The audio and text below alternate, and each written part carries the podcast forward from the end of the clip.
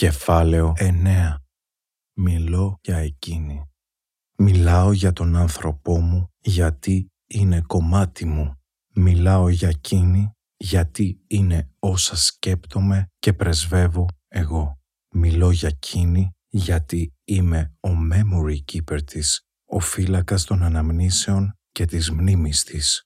Είμαι αυτός που δεν θα την ξεχάσει ποτέ, ούτε θα αφήσω και τους άλλους να την ξεχάσουν εύκολα. Αυτό είναι το ελάχιστο που της οφείλω. Είμαι αυτός που έγινε καλύτερος άνθρωπος κοντά της και πρέπει όσα διαμάντια έλαβα από αυτήν να προσπαθήσω να τα μοιραστώ, γιατί είναι αξίες και αρετές που έχουν εκλείψει και όλοι μας έχουμε ανάγκη. Μπορεί ο κόσμος να επιλέγει πάντα την εύκολη οδό, όμως υπάρχουν και εκείνοι οι λίγοι που δεν αντέχουν να ξεχνάνε όσο και αν πονάει αυτό. Καθημερινά αντιμετωπίζω όχι επιθυμητές ούτε τιμητικές συμπεριφορές που λένε μέσα μου μην ασχολείσαι άλλο. Παράτησέ τους όλους στην βολή τους και στην παθητική τους στάση. Όμως αυτό θα ήταν η εύκολη λύση και ποτέ δεν αγάπησα τα εύκολα. Ξέρω πως τους εκατό και έναν να επηρεάσω, αυτό θα είναι κέρδος. Το ξέρω καλά πως παλεύω για το 1% στην ζωή μου, αλλά αυτό το ένα που υπάρχει εκεί έξω μου δίνει απίστευτη δύναμη να συνεχίσω. Για παράδειγμα, προχθές που πήγα στην γειτονιά της, συνάντησα μια πολύ καλή της φίλη και μιλήσαμε μισή ώρα. 30 λεπτά που όμως ήταν σαν να συζητούσαμε 30 χρόνια. Κατάλαβα ότι υπάρχουν ακόμη άνθρωποι που νοιάζονται για τον άνθρωπό μου και τον είδαν πραγματικά με τα μάτια της ψυχής, όπως τους έβλεπε και εκείνη. Άνθρωποι που δεν θέλουν να ξεχάσουνε και χαίρονται όταν την μνημονεύουμε. Όσο γκρίζα και ανέραστη να είναι η εποχή μας, υπάρχουν ακόμη άτομα με καλή, αγνή καρδιά που ξέρουν από πρώτο χέρι ότι μόνο με αγάπη και συμπόνια προς τον συνάνθρωπο έχουμε ελπίδα. Αυτοί είναι που μας δίνουν δύναμη να μην το βάζουμε κάτω όταν πέφτουμε και όλα μοιάζουν μάταια. Είναι αυτοί που πραγματικά μας βοηθούν να γινόμαστε καλύτεροι και φυσικά τους το ανταποδίδουμε στην πρώτη ευκαιρία. Είναι αυτοί που μας ακούν πραγματικά και δεν βιάζονται να πούν μια εξυπνάδα.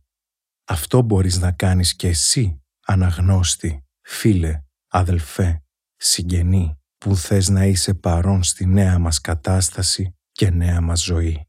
Απλά άκου. Άκου με τα ότα της ψυχής τον άνθρωπο που πενθεί και προσπάθησε να τον νιώσεις. Δεν χρειάζεται συμβουλές ούτε λόγια πώς θα ξεπεράσει το πένθος του. Δεν ξεπερνιέται το πένθος. Δεν ξεπερνιέται γιατί είναι αγάπη που εκφράζεται με δάκρυ. Άρα δεν σταματάμε να μιλάμε για αυτήν, όσο και αν πονάει ότι κόπηκε στη μέση από ένα αόρατο χέρι. Όσο και αν είναι δυσάρεστο ότι δεν είχε happy end. Η αγάπη είναι ό,τι ομορφότερο υπάρχει και πρέπει να επιδιώκουμε να ακούμε τον συνάνθρωπο που την εξιστορεί και την μνημονεύει ακόμη κι αν του φέρνουν δάκρυα οι αναμνήσεις. Είναι δάκρυα πόθου και αγάπης. Άκουσέ τον ξανά και ξανά. Μπορεί μερικές φορές να επαναλάβει τις ίδιες ιστορίες, όμως δεν έχει πια καινούριε να πει. Μακάρι να είχε. Για τον Πενθούντα το κλάμα είναι κάθαρση και επικοινωνία με τον άνθρωπό του. Είναι απόδειξη ότι η αγάπη είναι εκεί. Αν θέλεις να ξεχάσει την αγάπη του, τότε θα προσπαθήσεις να τον πείσεις να ξεπεράσει το πένθος του.